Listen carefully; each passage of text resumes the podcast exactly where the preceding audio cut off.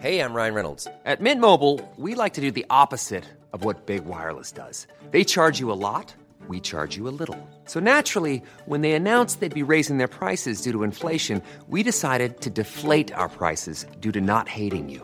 That's right. We're cutting the price of Mint Unlimited from $30 a month to just $15 a month. Give it a try at mintmobile.com slash switch. $45 upfront for three months plus taxes and fees. Promo rate for new customers for limited time. Unlimited more than 40 gigabytes per month. Slows. Full terms at mintmobile.com. Laurence Ferrari, Jordan Bardella est votre invité. Bonjour Jordan Bonjour. Bardella, bienvenue dans la matinale de CNews. Nomination hier d'Elisabeth Borne au poste de première ministre, c'est ainsi qu'elle veut qu'on la nomme. Une femme de gauche, habituée à des dossiers compliqués, au profil de négociatrice dure en affaires, mais qui a placé son action sous le sceau du dialogue social. 30 ans qu'on n'avait pas eu de femme Premier ministre. Il était temps vous qui avez soutenu une femme à la présidence de la République, vous n'allez pas dire sur, le ce, contraire. sur ce symbole, c'est pas moi qui vais vous dire le contraire. Maintenant, euh, ce que je regarde, c'est la politique que va conduire Madame euh, Madame Borne et en fait Emmanuel Macron. Euh, ce que je trouve un peu dommage dans ce choix, c'est au moment où, euh, où je crois qu'il est nécessaire de réhabiliter la politique, au moment où les Français ont besoin d'une vision pour la nation, ils ont besoin aussi de cœur et de bienveillance. Euh, Vous pensez qu'elle en est Emmanuel, bah, je trouve qu'Emmanuel Macron s'enferme dans un choix techno. C'est-à-dire qu'au moment où le pays a besoin d'une très grande vision pour les cinq prochaines années, pour les dix prochaines années, on choisit un profil techno. Et on choisit un profil techno pour une raison très simple, c'est que Madame Borne va se charger de euh, mettre en œuvre la feuille de route qui a été décidée par Emmanuel Macron, qui a peut-être un peu trop tendance à considérer le Premier ministre comme des collaborateurs. C'est-à-dire on prend pas de profil politique, on prend euh, des gens qui sont des profils de cabinet, qui ont probablement des, compétences et des qualités propres que je ne nie pas, mais qui sont des profils de, direction de cabinet. Donc, euh, Madame Borne va, ne se- charger sans surprise, et c'est peut-être ça d'ailleurs la surprise, c'est qu'il n'y a pas de surprise dans l'annonce de ce choix, de mettre en place une feuille de route qui va être très violente, très brutale. Vous soulignez qu'elle est une femme de gauche et peut-être la seule femme de gauche qui accepte et qui a accepté de mettre en œuvre la réforme à 65 ans qui va être très dure et très brutale pour, pour le pays. Donc, euh, euh, je pense qu'il n'y aura pas de président surprise. était déjà revenu à 64 ans. Et la feuille de route, oui, bon, on sait plus trop ce qu'ils veulent, mais la feuille de route, ça va être la suivante, ça va être le départ de l'âge légal à la retraite à 65 ans, euh, l'inflation qui pourrait monter jusqu'à 10% euh, cet Ça, été. c'est pas la feuille de route Euh, du gouvernement, c'est lutter contre l'inflation. Oui, enfin, je veux dire, euh, à un moment donné, euh, l'inflation dure depuis maintenant plusieurs années. Je ne crois pas que euh, le chèque énergie, qui est un one shot, qui est une mesure que euh, qui ne vaut qu'un seul coup, que vous ne donnez qu'une fois, permette aux Français de se protéger, alors que nous avons nous défendu des mesures extrêmement concrètes, notamment des pour été. baisser Sur la TVA. de- Là encore, il faut évidemment indexer Macron. les pensions de retraite sur l'inflation, mais qui a désindexé les pensions de retraite de l'inflation? C'est Emmanuel Macron et c'est Madame Borne qui sont au pouvoir depuis 5 ans et qui ont fragilisé le pouvoir d'achat des retraités. Donc il y a trois mesures à prendre sur le pouvoir d'achat que nous allons proposer à l'Assemblée nationale si euh, nos députés font leur entrée en nombre à compter du mois de juin. C'est la baisse de la TVA de 20% à 5,5 sur le carburant et l'énergie. C'est la suppression de euh, la TVA sur un panier de 100 produits de première nécessité pour permettre aux Français qui vont faire leurs courses eh bien, de respirer un peu euh, en, en remplissant leur Toujours caddie. tous les et puis Français, hein, évidemment, sans distinction. exactement, Mesures non ciblées, on est exactement, mesures non ciblées. Manifestement, les mesures du, du gouvernement sont pas plus ciblées, puisque A euh, priori, sur l'essence, elle risque de l'être. ah, bah, euh, écoutez, moi qui suis député européen, j'ai reçu le chèque énergie. Évidemment, je ne l'ai pas encaissé, mais ça pose quand même un problème, je crois, dans ce qu'on appelle le ciblage. euh, et puis évidemment, la réindexation des pensions de retraite sur l'inflation, parce que les retraités aujourd'hui, beaucoup des retraités n'arrivent plus à se chauffer, n'arrivent plus euh, à se soigner, n'arrivent plus à remplir leur caddie de course. Et ça, c'est imputable directement euh, au gouvernement, et je dirais même à Madame Borne, qui a été euh, ministre du. Travail et ministre de l'Emploi. Ce que vous disiez sur elle, elle n'a pas de cœur et de bienveillance. Pardonnez-moi de reprendre une formule célèbre, vous n'avez pas le monopole du cœur. Certes. Elle en a un. Mais, mais ça dit beaucoup de la, de la vision du, du président de la République. Moi, je, je, je ne connais pas personnellement euh, ma- Madame Borne, mais je, je, Donc vous je pouvez trouve que ça dit beaucoup. non, humanité, mais voilà. si, parce que je l'ai vu à l'œuvre. Oui, je l'ai vu euh, mettre en œuvre et expliquer fièrement pendant la crise sanitaire que euh, allait mettre en place un dispositif pour supprimer euh, les contrats de travail et supprimer les salaires aux gens qui n'avaient pas un pass sanitaire valide. Or, cette brutalité, elle est parfaitement la définition de la Macronie, elle est parfaitement la définition du mandat d'Emmanuel Macron. Et je crains, moi, que les cinq prochaines années, les Français le savent, soient très violentes, très brutales pour le peuple français. Et face à ce saccage social, il y a les élections législatives où là, au regard de ce qui est en train de se passer, il me semble capital que nous ayons un groupe puissant à l'Assemblée nationale pour protéger les Français et pour peser demain euh, face à Emmanuel Macron qui va encore une fois mener une politique de casse sociale qui va être très dure. Justement, elle maintient sa candidature aux législatives dans le Calvados, Elisabeth Borne. C'est courageux de sa part. Elle n'a jamais été élue. Elle veut être euh, la chef de la majorité présidentielle si les électeurs en décident ainsi. Oui, elle fait ce qu'elle veut. Je, pense qu'il est toujours bon en démocratie que euh, les ministres qui sont nommés aient une légitimité populaire, une légitimité démocratique. Mais euh, ce qui se joue, et, et les Français doivent le savoir, est veut-on laisser les pleins pouvoirs à Emmanuel Macron? Est-ce qu'on accepte de concentrer tous les pouvoirs dans les mains d'un homme? Euh, il est essentiel que euh, l'opposition que nous incarnons, que nous représentons, c'est les Français qui l'ont voulu ainsi lors de la présidentielle, puissent euh, nous, nous, confirmer leur vote, nous donner de la force et nous donner de la voix le plus possible. C'est très difficile. Non, mais c'est bah, quoi dans votre tête? C'est 35 C'est très difficile. C'est très difficile. De, euh, on s'est fixé l'objectif de 60 députés, mais c'est très compliqué de donner un chiffre, euh, évidemment, avant que les Français aient voté. Ce que je veux dire par là, c'est qu'un député Rassemblement national en vaut deux, et que probablement que les sujets que nous avons contribué à mettre dans le débat public depuis maintenant plusieurs années sont des sujets qui sont partagés aujourd'hui par une majorité de Français. Tout le monde parle de patriotisme économique, tout le monde parle de souveraineté, tout le monde considère que nous avons un problème avec la politique d'immigration. Or, si évidemment euh, les Français laissent les pleins pouvoirs à Emmanuel Macron, alors il va continuer sur la même euh, lancée euh, que, depuis cinq ans. Et c'est peut-être ça, encore une fois, l'enseignement du, du, choix de Madame Borne. C'est que Emmanuel Macron voulait et, d'ailleurs vos confrères s'en sont fait l'écho, chercher quelqu'un qui n'était pas de sa majorité. Or, il a échoué à faire cela. Parce que toutes les personnes, encore une fois, c'est pas moi qui le dis, c'est les personnes qui ont été approchées, qui, euh, euh, ont, à qui on a proposé Matignon et qui ont vu la feuille de route brutale, violente qu'on leur demandait de mettre en œuvre, sont partis en courant.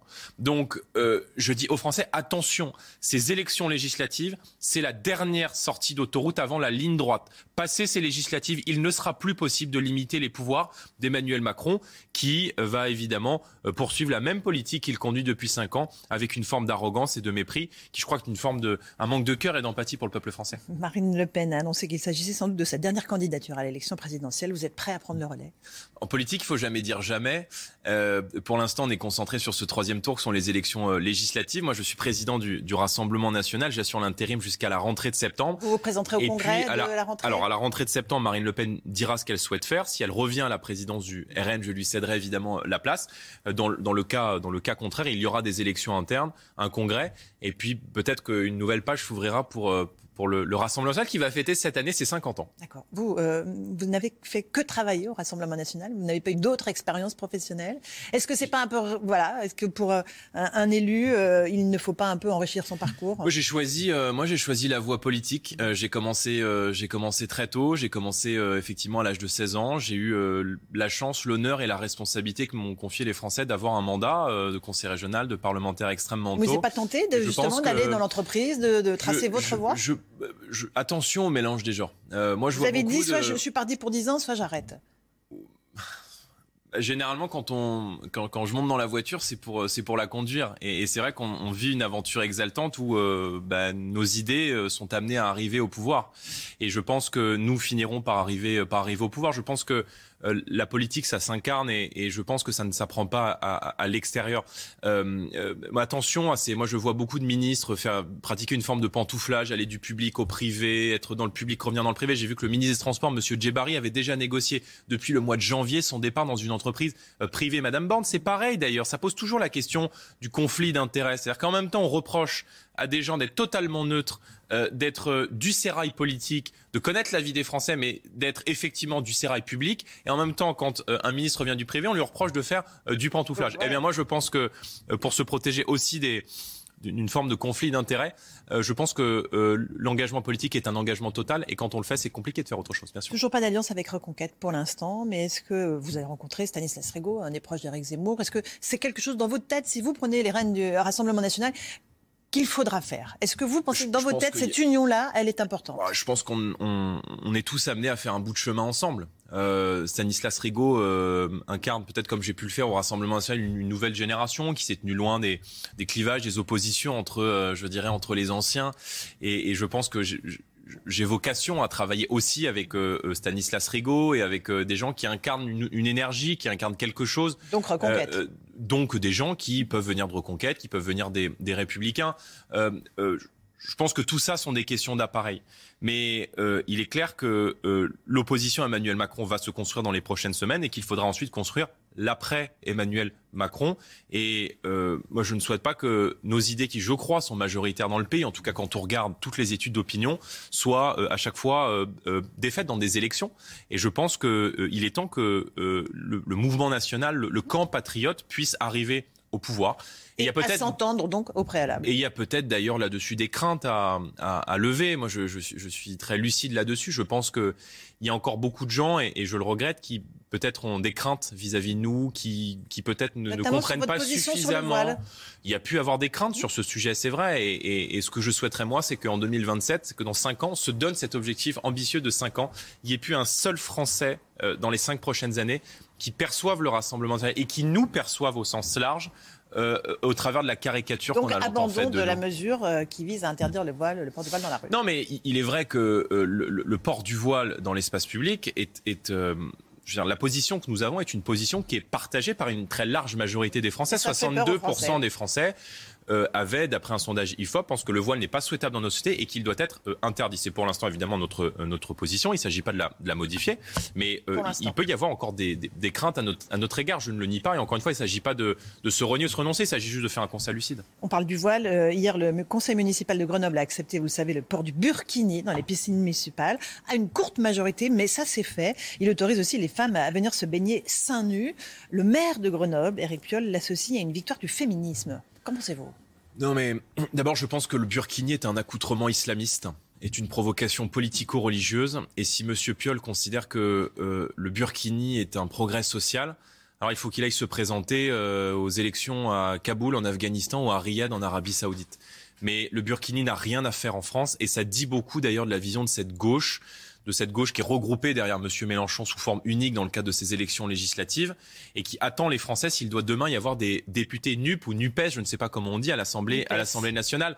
En vérité, toute cette gauche-là, elle rampe devant les islamistes et par électoralisme, elle a cédé euh, ses valeurs, elle a cédé les principes républicains, les modes de vie français euh, euh, aux, à la, aux revendications islamistes probablement pour gagner les élections. Donc moi je le déplore et nous allons évidemment euh, combattre euh, cette alliance qui est pour moi une alliance dangereuse, qui représente, euh, qui constitue une ZAD de toutes les idéologies les plus dangereuses pour notre pays. Les islamo-gauchistes, les gens qui veulent désarmer la police, les gens qui veulent supprimer les bacs, les gens qui veulent plus d'immigration, les gens qui rejettent la valeur travail et veulent plus euh, d'imposition. Voilà ce qui attend les Français. Et moi, j'alerte les Français. Il y a une double menace pour ces élections législatives. C'est pas uniquement la vague macroniste, c'est aussi la vague rouge, la vague verte et rouge dont on doit protéger le pays. Et je dis aux Français, vous avez une responsabilité, celle d'aller voter pour l'opposition que nous représentons, ayez le réflexe patriote, mais il faut à tout prix se protéger de, que ces idéologies-là n'entrent pas à l'Assemblée nationale parce que ça pourrait avoir des conséquences importantes pour les principes bah, républicains et évidemment pour nos modes de vie. Il y a un certain nombre de, de candidats, il y a une alliance euh, large. Juste pour revenir une, une, seconde sur le Burkini, Eric Ciotti va proposer une loi contre le Burkini. Vos députés la voteront? Ou ne la voteront nous, pas nous voterons tout ce qui va dans le bon sens. Et si nous avons la possibilité de voter une loi, même si elle n'émane pas du Rassemblement national qui interdit le burkini, évidemment que nous allons euh, la voter. Ce que je note, c'est que euh, Emmanuel Macron a eu la main molle dans la lutte contre euh, l'idéologie islamiste, qu'il avait, il a eu l'occasion euh, à plusieurs reprises d'interdire les revendications politico-religieuses et il ne l'a pas fait. Et souvenez-vous d'ailleurs pendant l'entre-deux tours de l'élection présidentielle, à une jeune femme qui portait le voile, Emmanuel Macron avait dit qu'elle était un symbole de féminisme. Or, je pense que ces vêtements sont des contestations de l'égalité entre les hommes et les femmes qui n'ont absolument rien à faire en France. Laurent Wauquiez a eu raison de, dire que la région Rhône-Alpes allait couper les subventions pour la mairie de Grenoble. Oui, bah, attention à, aussi à la démagogie des LR qui essaie d'exister, parce qu'une grande partie des républicains, en tout cas de leurs électeurs, sont partis vers Emmanuel Macron.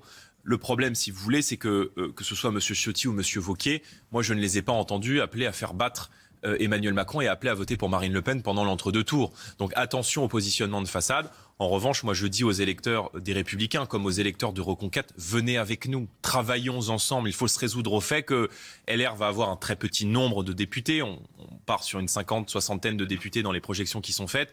Et Reconquête ne sera en mesure de se qualifier au second tour nulle part. Donc je dis aux électeurs, ne gaspillez pas votre vote, venez avec nous. On est prêt à vous accueillir, on est prêt à travailler ensemble parce qu'encore une fois, on pense la même chose sur beaucoup de sujets et qu'il est plus que temps, je crois, de, de, de, de se réunir et travailler Donc, ensemble. Si on en croit vos prévisions, Emmanuel Macron aura une majorité pléthorique. Jean-Luc Mélenchon et la NUPES auront la majorité des sièges à l'Assemblée, donc la commission des finances à l'Assemblée. Je, je ne mens, non mais on ne ment pas aux Français.